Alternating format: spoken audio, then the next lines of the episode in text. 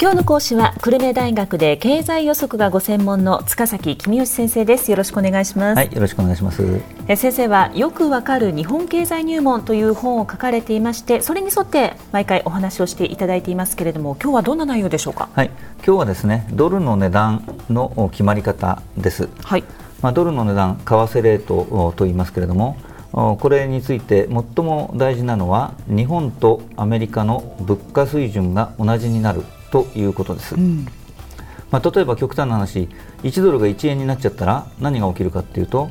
アメリカの自動車やアメリカの小麦などすべてのものがあ日本より安くなりますよね、えー、そうなると日本人が円をドルに変えてアメリカからあ自動車とか小麦とかを輸入するようになります、はい、そうなると銀行にはドルを買いたいって人ばっかり集まって売りたいって人は誰もいないのでドルは値上がりしていくわけです。そうですねで逆に1ドルが1万円だったら今度は逆にアメリカ人がドルを銀行に売りに来てで、えー、円に変えて日本から輸入するでしょうからやっぱりドルの値段は下がってきますと、うん、いうことで1ドルは1円でも1万円でもないけれど100円ぐらいだと、まあ、ちょうどアメリカ人は日本から自動車を買って日本人がアメリカから小麦を買ってドルの売り注文と買い注文がまあ大体同じになるよねと。いうこうした考え方を購買力陛下というふうに呼んでます。はい、ドルと円で買えるものがまあ大体同じであるという意味ですね。そういうことなんですね。で戦後は1ドルが360円だったのがあ最近はあ大体100円ぐらいですよね。はい、でこれは過去数十年間のアメリカの物価上昇率が日本の3.6倍だったので購買力陛下が360円から100円に変化した。というのが、まあ、最も基本的な考え方ですね。えーでドルの値段を非常に長い期間こういうふうに数十年間にわたって眺めるときにはこの考え方が基本となります、はい、でもう少し短い期間で見ると貿易収支とか経常収支などが大事ですね輸出が多いと輸出企業が海外から受け取ったドルを円に変えて、まあ、社員の給料を払ったりするわけですけども、うん、その時にドル売り注文が増えてドルが安くなると。で輸入が多かったりあるいは海外旅行に行く日本人が多かったりすると反対にドル買い注文が増えてドル高円安になるということですね。この貿易収支や経常収支以外にもドルの値段に影響するものってあるんですか？大きく影響するのは日本とアメリカの金利ですねアメリカの方が金利が高いと、日本人のお金持ちが円をドルに変えてアメリカの銀行に貯金すると、あるいはまあアメリカの国債を買うということなので、ドル買い注文が増えてドルが高くなるということです。うん、で最近はいつでもアメリカの金利の方が日本の金利より高いんですけども、問題は金利の差が大きいかどうかですね。ええ、で金利の差が大きいと円をドルに変える人が増えますし、金利の差が小さいと減ります。ので、えー、この金利の差が大きくなったか小さくなったかによって、えドルが高くなったり安くなったりするということですね、うん、アメリカの景気が良くなるとドルが高くなります。これはアメリカの中央銀行である FRB が金融緩和をやめるだろうと。そうなるとアメリカの金利が高くなるだろうと。そうなると円をドルに変える人が増えてドルが高くなるだろうと。まあそういうわけですね、えええー、もう一つ大事なのは市場参加者の噂とか思惑という、まあ、ちょっとわけのわからないものなんですけども、はい、えー、みんながドルが高くなると思うとみんながドルを買うので実際にドルが高くなって逆にみんながドルが安くなると思うとみんながドルを売るので実際にドルが安くなるということですね。ということは為替レートが噂や人の気持ちで動いていくっていうことなんですね。えー、そうですね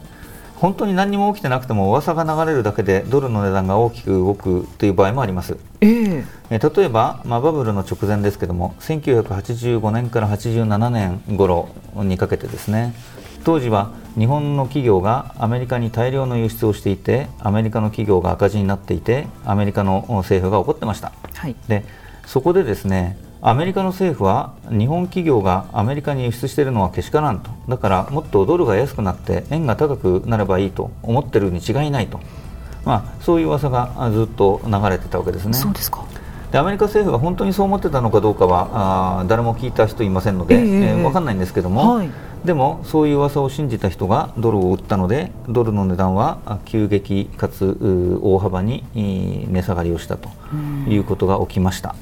もっと不思議なのはですね東日本大震災の後にドルが安くなったんですね。はい、で、えー、当然、日本の輸出企業の工場があ止まっちゃったり復興のための資材を輸入しなきゃいけなかったりあるいは発電用の燃料を輸入しなきゃいけなかったり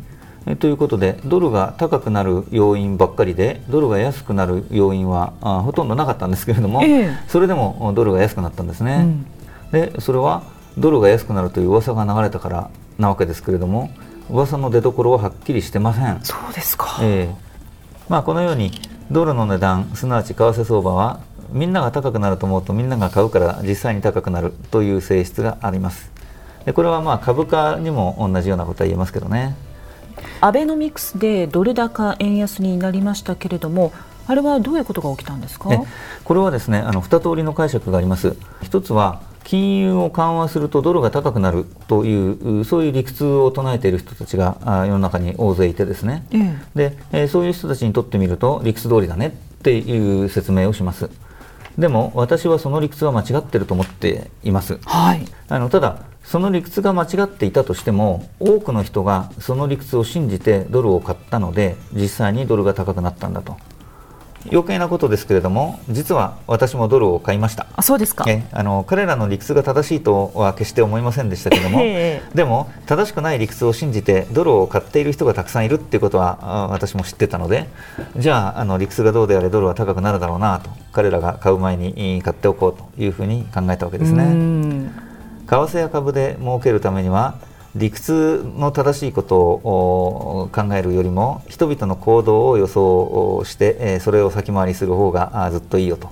いうことです。でまあ、あの私は人々の行動を予想するのはあんまり得意じゃないのでめったに儲かんないんですけども 今回は珍しく儲かったっていうまあそんなことですね、えー、それでは先生今日のまとめをお願いします。はい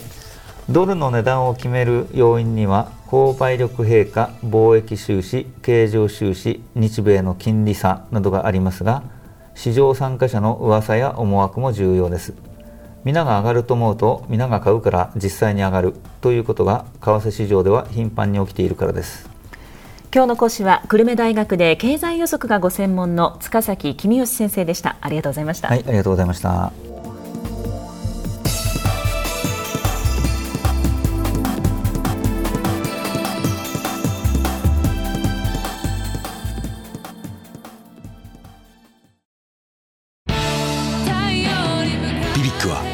州で生まれ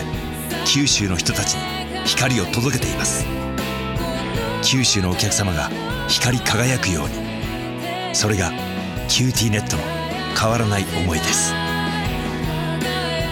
キラキラつながる QTnet。